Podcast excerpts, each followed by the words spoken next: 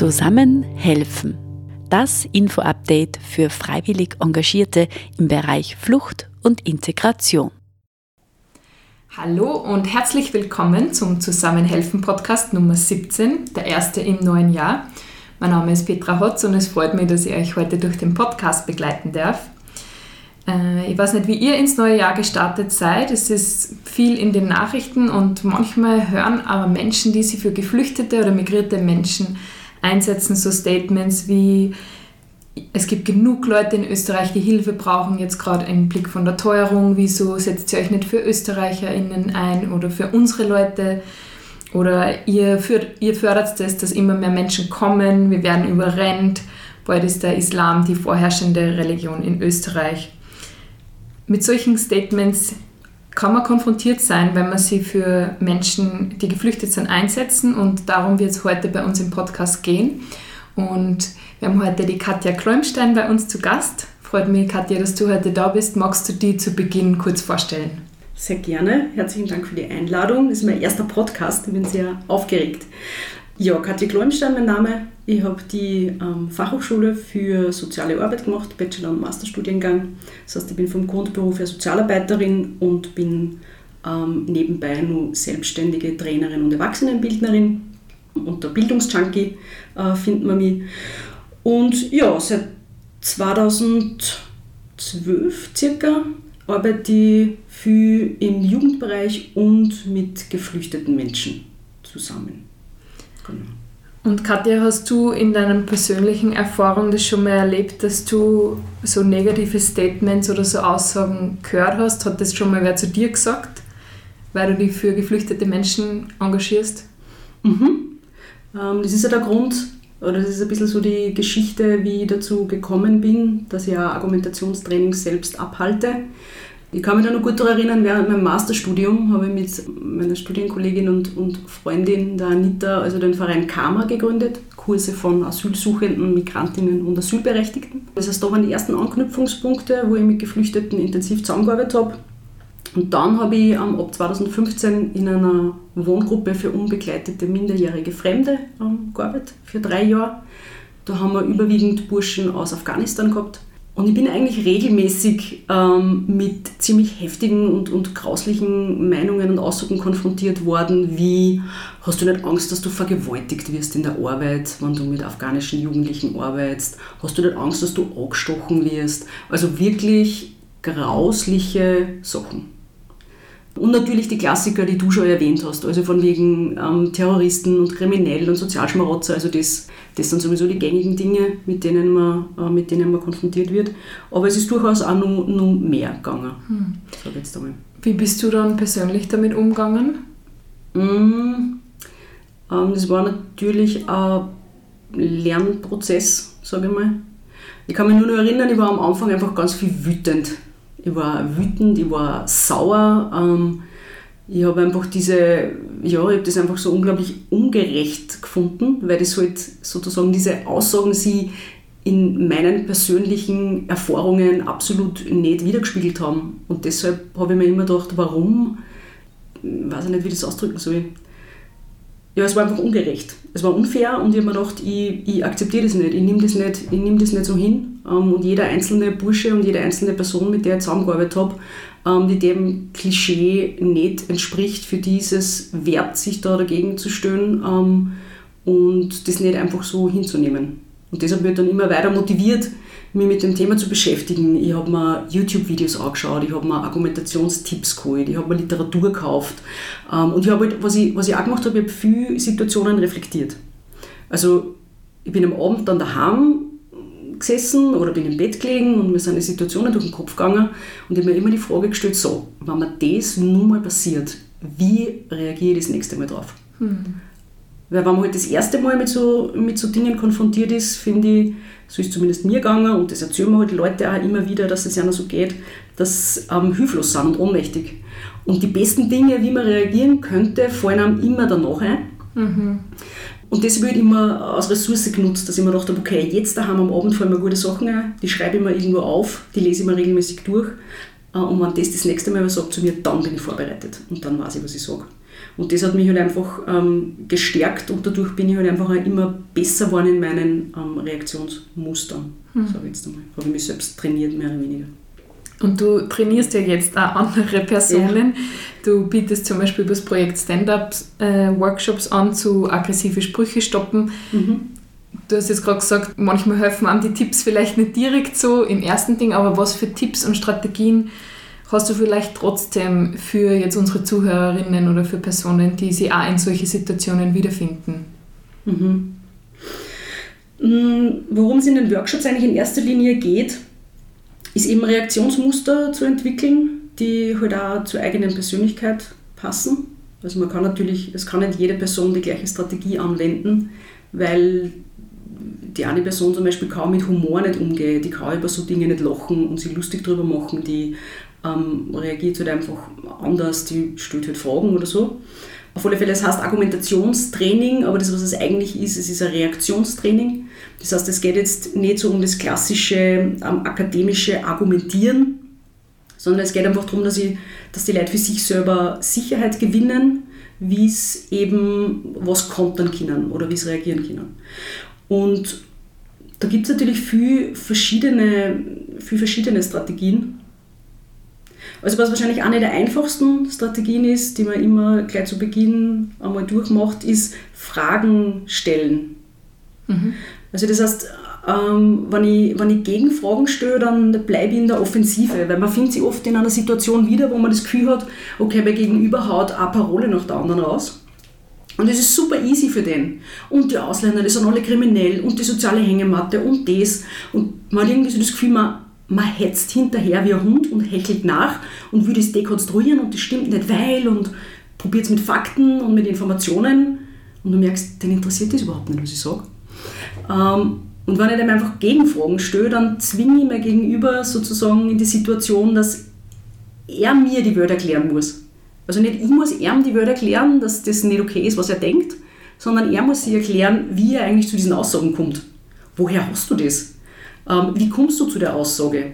Kennst du jemanden, bei dem das so war? Also das heißt, Gegenfragen stellen und den anderen dazu zwingen, über das nachzudenken, was er eigentlich sagt. Das ist eine der gängigsten Strategien. Dann gibt es natürlich, also wir, wir unterscheiden, oder ich unterscheide im, im Argumentationstraining immer, ähm, aber was ist mein eigenes Ziel, also wo will ich eigentlich hin? Und da muss man sich immer die Frage stellen, habe ich gerade die Zeit, Lust und Musse, dass ich mich auf eine Diskussion einlasse? Oder will ich vielleicht einfach nur meine Meinung daneben hinstellen, ohne dass ich mich jetzt großartig auf ein Gespräch einlassen will? Das heißt, das muss man einfach für sich selbst abchecken, wie geht es mir gerade, in welcher Situation bin ich. Und es gibt halt auch die, die Möglichkeit, dass man ich sage, okay, das ist einfach eine grausliche Aussage und ich würde es eigentlich einfach nur nicht so stehen lassen. Dann kann ich das halt einfach verbalisieren und kann sagen, okay, boah, ich bin total schockiert von der Aussage ähm, ich weiß gar nicht, was ich dazu sagen soll, aber ich würde nur sagen, ich finde das nicht okay, was du sagst ähm, und ich bin nicht deiner Meinung.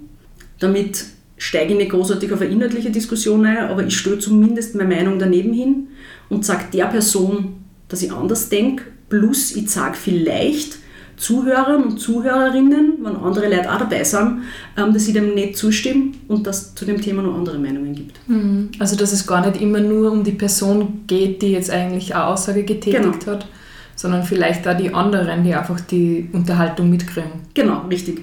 Das war für mich, wie ich angefangen habe mit dem Thema zu beschäftigen, einer der entlastendsten Punkte oder, oder der, der, äh, der mir am meisten hängen geblieben ist. Dass ich sozusagen mein Gegenüber verwende als Gesprächspartner, um meine Message, um meine Weltanschauung, um meine Haltung ähm, dem Publikum mitzuteilen. Hm. Das heißt, wir adressieren oft die, also die Literatur, der Klaus-Peter Hufer zum Beispiel, der hat, ähm, der hat sich mit dem Thema intensiv beschäftigt. Da gibt es das Buch Argumentationstraining gegen Stammtischparolen und er sagt eben, dass die, die Indifferenten, die Zuhörerinnen eigentlich die sind, die wir adressieren wollen.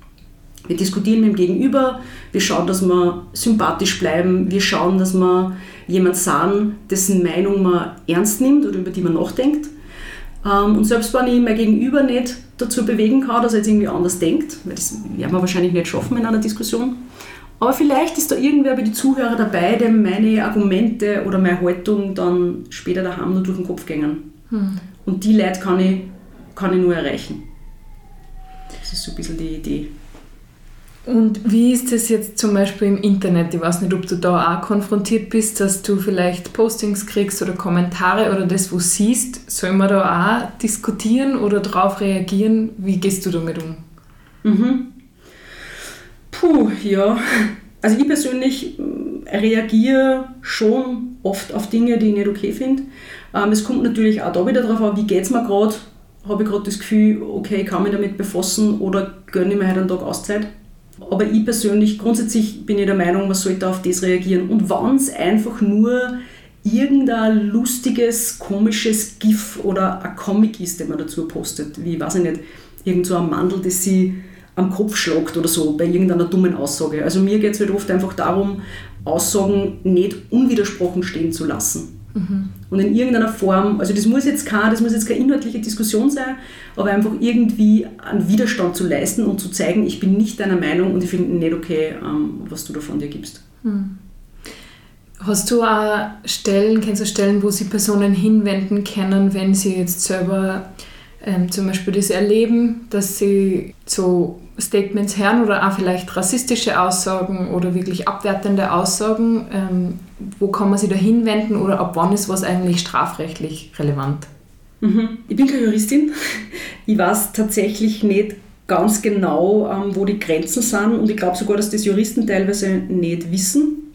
Also es gibt natürlich ein paar Paragraphen, die relevant sind, wie zum Beispiel das Verbotsgesetz oder ähm, der Paragraph 283 StGB Verhetzung.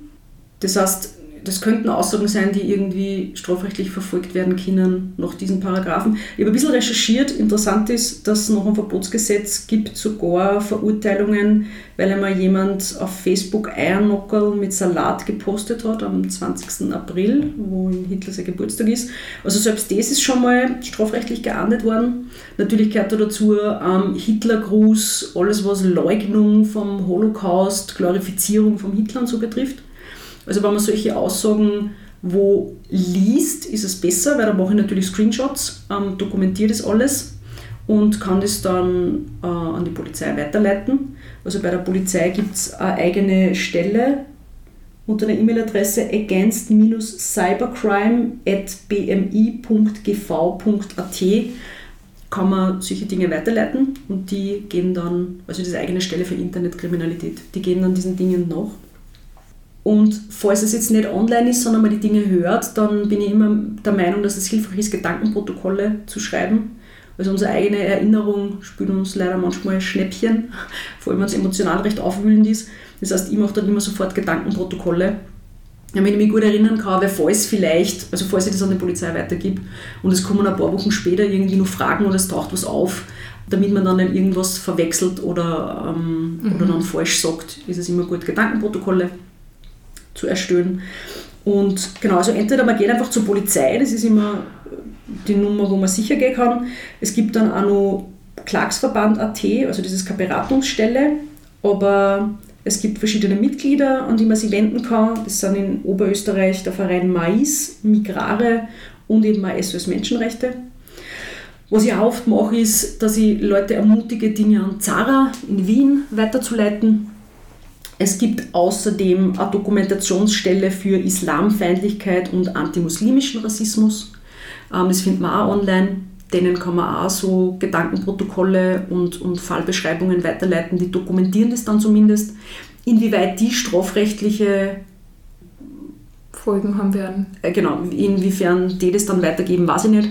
Aber oft ist es für, für Opfer oder Leute, die das mitkriegen, schon mal nicht hilfreich, dass sie wissen, dass es gehört worden und das wird irgendwo dokumentiert und festgehalten. Und Zara zum Beispiel gibt ja jedes Jahr einen Rassismusreport raus, das heißt, die zählen das halt wirklich und die beschreiben das ähm, und das kann dann schon hilfreich sein. Hm. Wobei ich persönlich trotzdem immer nur die Tendenz habe, also es gibt da so, es gibt da so zwei, zwei Herzen in meiner Seele. Das eine ist halt die private Katja und das andere ist die professionelle Katja und die Trainerin. Äh, und wenn ich in meiner Trainerinnen- oder Sozialarbeitsrolle bin, dann kann ich recht viel ähm, Bullshit tolerieren. weil, weil ich einfach persönlich die Erfahrung gemacht habe, wenn ich es irgendwie zusammenbringe, dass ich einen persönlichen Bezug oder Beziehung herstelle zu der Person. Ich glaube, das ist die einzige Chance, dass man da vielleicht nur in irgendeiner Form was bewirken kann. Dass ich die Person erreichen kann und dass ich wieder halt mal wirklich nachfrage, wo, woher hast du das, wie kommst du auf das? Und dann, also weich zur Person und hart in der Sache. Und ganz klar zu sagen, die Äußerungen, die du tätigst, die sind, weiß ich nicht, höchst rassistisch, die sind nicht okay, die sind strafbar, sogar relevant. Und ich finde, meine Meinung ist einfach, ähm, dass es scheiße ist, was du von dir gibst. Ähm, das heißt aber nicht, dass ich zur Person scheiße sein muss. Das heißt, ich kann trotzdem der Person ein gewisses Maß an Empathie und Respekt entgegenbringen und kann aber in der Sache, was sie tut, relativ klar sein und das relativ klar ablehnen und Widerstand leisten. Und das ist in meiner es ist meine Überzeugung, dass das mein bester Shot ist, dass ich vielleicht irgendwo einen Mini-Samen sehe ähm, bei der Person, die mhm. vielleicht zum späteren Zeitpunkt zum Pflänzlein wird. Oder auch nicht, ähm, das weiß man nicht, aber ich glaube, das ist einfach die einzige Chance, die wir haben. Ich habe zum Beispiel ein gutes Beispiel über kürzlich in einem Workshop, das ist eigentlich um das Thema Demokratie gegangen. Und dann haben die Jugendlichen, also das waren so 16-, 17-Jährige, und dann haben wir eine Übung gemacht zum Thema eben Demokratie und, und eine der Fragen war zum Thema Demokratie fällt mir spontan ein, also zum, zum Wort Demokratie fällt mir ein. Und dann ist da ein Bursch, der plötzlich Heil Hitler schreit und einen Hitlergruß macht vor ähm, versammelter Mannschaft. Und ich probiere dann in so Situationen, also das, was ich bei Jugendlichen geht es halt irgendwie oft darum, Empörung auszulösen und zu provozieren. Ähm, das heißt, ich probiere dann immer meine Empörung halbwegs hinten anzustellen und so ruhig wie möglich zu bleiben, mich selber zu verankern, in der Selbstkontrolle zu sein. Und habe dann irgendwie so gesagt, dann sage ich, na bumm, da steht wer mit einem Fuß im Häfen. Äh, und er lacht dann und sagt, haha, ja, das letzte Mal habe ich das vor Polizisten gemacht und dann war ich vier Monate in U-Haft. Äh, ja, ich meine, was sagt man das? Das sagt man, ich brauche den Burschen nicht mit, ja, du, dir ist schon bewusst, dass das strafrechtlich relevant ist, mit dem brauche ich ihm nicht mehr kommen, weil der weiß das der weiß, was er macht und der setzt es offensichtlich ganz bewusst ein. Und ja, da braucht man dann irgendeine andere Strategie. Und ich habe das halt dann mehr oder weniger einfach mal so angenommen und habe das äh, ruhen lassen. Also ich habe dann in der Gruppe gefragt, wie das die anderen Leute so finden. Sage ich, wie wirkt das auf euch, wenn das jemand macht? Und habe das sozusagen seinen Peers beantworten lassen. Und die waren halt alle voll, die haben gesagt, das ist ja komplett scheiße und was ist los mit dir? Ähm, das heißt, da habe ich gar nicht viel sagen brauchen, das heißt, das haben die untereinander gemacht. Und ich bin dann einfach in der Pause zu dem Burschen hingegangen und habe halt einfach Interesse gezeigt an ihm und habe irgendwie so gesagt, ja, dass mich das schon sehr schockiert hat und habe so ein bisschen gefragt, was er sonst so macht und so. Und dann sind wir draufgekommen, er ist bei der Freiwilligen Feuerwehr und er, ist, er hat in der Nacht einen Einsatz gehabt, er ist um zwei in der Früh mit seinem Moped ähm, zu einem Einsatz gefahren, äh, wo jemand beim Autounfall verstorben ist. Das heißt, da gibt es Ressourcen, da gibt es Dinge, die anschlussfähig sind, für die ich mich interessieren kann und für die dem Jugendlichen trotzdem Anerkennung und Wertschätzung entgegenbringen kann. Ähm, und wenn ich diese Dinge finde und ein bisschen einen Zugang kriege zu ihm, ähm, dann habe ich eine bessere Gesprächsbasis und dann habe ich bessere mhm. Chancen, dass der in irgendeiner Form vielleicht einen Wert legt auf meine Meinung. Hm. Und ich habe ihm dann relativ klar natürlich nur gesagt, dass ich das jetzt sozusagen einmal toleriert habe in meinem Workshop und ein zweites Mal werde ich es nicht tolerieren. Also dass er eine Entscheidung treffen muss, ob er das jetzt vorhat, dass er sozusagen auf diesem Standpunkt länger bleibt während meinem Workshop, dann werde ich ihm einfach bitten, dass er halt einfach draußen wartet, weil ich gerne den Workshop in Ruhe fertig machen würde mit den anderen. Und gleichzeitig würde ich mich aber freuen, wenn er es schafft, dass er das Verhalten hinten ausstellt, weil ich eigentlich an seiner Meinung interessiert bin und weil ich glaube, dass er sicher auch Dinge zu sagen hat, die interessant sind und die konstruktiv sind. Und habe ihm gesagt, ich werde das auch deine Trainer nicht sagen. Also du wirst keine, dich nicht bestrafen oder so, du wirst keine Konsequenzen haben, aber ich akzeptiere das einfach nicht in meinem Workshop. Und habe es ihm freigestellt, dass er geht.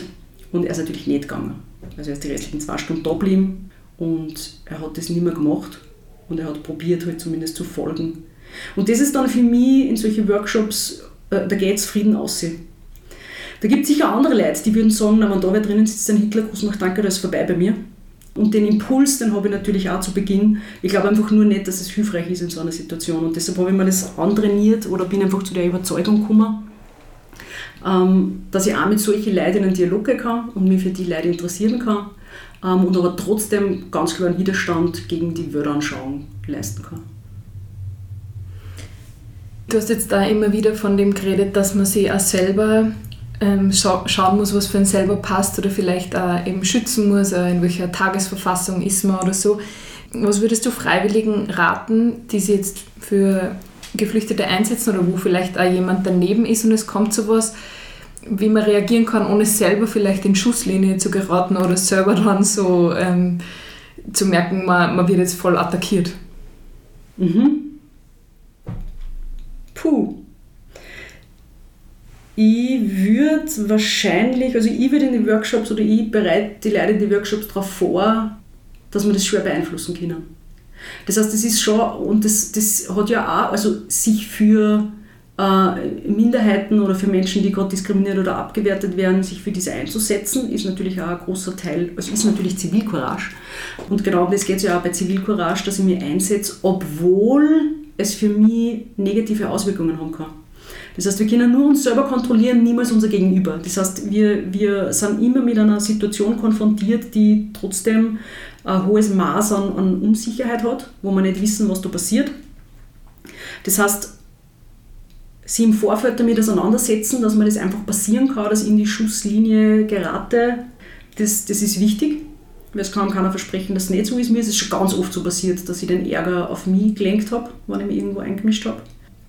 Da ist dann die Frage, okay, habe ich genug räumliche Distanz, habe ich die Möglichkeit, dass, also gibt es irgendwie Passanten rund um andere Personen, die ich um Hilfe bitten kann. Das heißt, kann ich mir Unterstützung holen. Aber grundsätzlich kann man vermutlich sagen, dass trotzdem nur eine der deeskalierendsten Methoden die ist, dass ich mit dem sozusagen Opfer in Kontakt trete und nicht mit dem Täter oder mit der Täterin. Mhm. Also der erste Impuls war halt ja, ich sage der Person, das ist nicht okay, was sie da machen, hören sie auf. Ähm, aber das, da ist eben die Wahrscheinlichkeit viel höher, dass ich dann Ärger auf mich, auf mich ziehe, ähm, als wenn ich mich mit dem Opfer in Verbindung setze. Dass ich sage, okay, ich sage jetzt einmal als Beispiel, was mir Menschen immer wieder erzählen, wir sind, wir nehmen jetzt ein Beispiel, wir sind bei der Straßenbahnhaltestelle und da ist ähm, eine junge Dame mit Kopftuch und die wird irgendwie von anderen Menschen, ja, sage jetzt aber vielleicht so ein bisschen verarscht, ja, sie mit dem Kopftuch, tue der Dirchel runter und so in die Richtung. Bevor ich da zu den Personen gehe, die die Frau probieren abzuwerten, kann ich mich neben sie hinstellen und kann sagen, ich beobachte da, was gerade passiert, ich finde das nicht okay, wollen Sie mit mir die Straßenseiten wechseln oder wollen Sie mit mir mitgehen? Das heißt, ich schaue, dass ich mit dem Opfer in Verbindung komme und schaue, dass ich sie irgendwie aus dieser Situation hole, ohne dass ich die Täter, TäterInnen beachte. Mhm. Ist zum Beispiel eine Möglichkeit. Oder es gibt da, da gibt es gute Zara-Videos dazu, es gibt ganz unkonventionelle Lösungen. Da gibt es zum Beispiel auch so ein Video, wo ich glaube, das ist eine ganz ähnliche Szene, wo zwei Männer eine Dame mit Kopftuch belästigen in einem öffentlichen Verkehrsmittel und eine zweite Dame stellt einen epileptischen Anfall nach. Also das heißt, die fängt auf einmal irgendwie an zum Zittern und so und macht irgendwie ganz komische Geräusche und lenkt die ganze Aufmerksamkeit auf sich und das sozusagen zieht Energie aus der Situation ab. Genau, solche Dinge kann man, kann man auch probieren. Und die denkt man oft nicht im ersten Moment, mhm. aber die kann man eigentlich jederzeit überall einsetzen. Mhm. Und hast du auch äh, Ratschläge für Personen, die jetzt vielleicht direkt von einer Ablehnung betroffen sind oder vor, Rassismus, also vielleicht Menschen, die selber einen Migrations- oder Fluchthintergrund haben? Mm. Das ist, das ist nur mal schwieriger, weil ich glaube, dass man da selber in der Situation so verletzt und so ohnmächtig ist. Also Natürlich würde ich sagen, schauen, dass man sich irgendwo Unterstützung holt, schauen, ob das wer anderer mitkriegt, um Hilfe bitten. Ähm, aber das ist natürlich, wenn man selbst in der Situation ist, schwierig. Ich glaube, man würde sich halt, deshalb geht es darum, dass, dass jeder Einzelne von uns sich überlegen muss, welcher Mensch er sein will und ob er Zivilcourage leistet, weil natürlich, ich nenne es jetzt einmal Opfer, in diesen Situationen, von denen ist es ein bisschen viel verlangt, mhm. dann ähm, vollkommen geistesgegenwärtig zu sein und den anderen um Unterstützung zu helfen. Also da ist irgendwie die Zivilgesellschaft gefragt, ähm, finde ich, auf das zu reagieren. Aber wenn man selber in der Situation ist, also ich habe schon mal ein Training gemacht mit Menschen mit Migrationsbiografie, also die halt irgendwie nicht, nicht in Österreich geboren sind oder sagen wir mal erst kürzlich in Österreich sind. Äh, da haben wir einfach, da habe ich gemeinsam mit Erna Strategien entwickelt, was für, was für sie denkbar ist also das ist eben auch so individuell, was für die eine Person, wo die eine Person sagt, ich schaffe, dass ich diesen Ansatz sage, sagt die andere Person, nein, ich bin da so fertig in so einer Situation, ich schaffe das nicht. Also das sind Dinge, die, die würde ich individuell individuell entwickeln. Aber in dem Workshop war es halt so, dass die, dass die Personen eben zum Beispiel so Aussagen, also wirklich einfach Sätze entwickelt haben, wo sie gesagt haben, okay, den Satz schreibe ich mir auf, den lese ich mir dreimal am Tag durch und wenn das nächste Mal jemand zu mir sowas sagt, dann sage ich einer genau den Satz. Wie, ich kann mich jetzt gar nicht mehr im Detail erinnern, ich müsste daheim noch in der Dokumentation ähm, nachlesen. Aber einfach irgendwelche Dinge, die für Erna okay sind, dass das entgegnen, dass sagen, mhm. ich finde das jetzt total unhöflich von Ihnen, dass Sie so mit mir reden, mhm. zum Beispiel. Also irgendwas, dass sie das Gefühl haben, ich schluck das jetzt nicht einfach und ich will der Person was, was entgegnen. Und da haben wir verschiedene Statements ähm, entwickelt, die sie die Personen dann, also jeder teilweise auch einen anderen, also es hat irgendwie jeder individuell für sich Reaktionen entwickelt. Ähm, und natürlich trotzdem dann, wann einem sowas passiert, an, also sich Hilfe holen. Mhm. Das heißt, an Personen wenden, mit Menschen drüber reden, ähm, ist sicher hilfreich. Ja, danke. War spannend, jetzt eine Person zu fragen, der das halt regelmäßig passiert. Ich bin halt in der privilegierten Situation, dass mir das nicht passiert. Mhm. Mir redet halt keiner in der Straßenbahn warum ich nicht gescheit Deutsch rede oder warum ich ein Kopftuch auf habe. Deshalb ist es für mich ein bisschen schwierig, die Perspektive einzunehmen. Aber vielleicht kann ich da noch Ideen nachreichen. Danke, Katja, auf jeden Fall für alles, was du uns schon an deinem Input gegeben hast und auch für deine Erfahrungen, die du mit uns geteilt hast. Das ist echt bereichernd für uns. Wir wir bieten auch über Zusammenhelfen Workshops an, auch zum Beispiel mit der Katja direkt, wenn ihr zum Beispiel als, wenn du als Freiwilliger oder als eine Initiative oder in der Gemeinde das Gefühl habt, es wäre voll super, wenn man so einen Workshop machen könnte, wo man konkret eben sich Strategien überlegt oder in so Reaktionsstrategien, dann meldet euch bei uns bei Zusammenhelfen in Oberösterreich. Wir bieten zusätzlich auch für freiwillig Engagierte als Gruppe oder auch als für Einzelpersonen Supervision an? Ja, die Supervisionen würde ich auf jeden Fall ans Herz legen, weil, wie ich das an, also eingangs schon erwähnt habe, das ist halt einfach ein Prozess. Das heißt, man wird nicht von, von 0 auf 100 dann die einzig wahre Strategie gefunden haben, sondern stetige Reflexion, Auseinandersetzung ähm, ist wichtig, damit man die eigenen Strategien verfeinert und verbessert. Und da ist natürlich, sind diese Supervisionen, die angeboten werden, eine großartige Möglichkeit. Wir bieten eben Gruppensupervisionen an, da kommen wir auch vor Ort hin und Einzelsupervisionen sind online bei uns möglich. Das heißt, egal wo in Oberösterreich du bist, ist eine Supervision möglich. Und wenn du merkst, das sind herausfordernde Situationen, wo, wo ein Gespräch wichtig wäre mit wem anderen, dann könnt ihr da voll gern auf uns zukommen. Wir freuen uns und wir freuen uns auch, wenn ihr beim nächsten Podcast wieder mit dabei seid, in zwei Wochen zur selben Zeit am Ort, wo ihr ihn hören wollt. Dann bis zum nächsten Mal. Tschüss. Tschüss.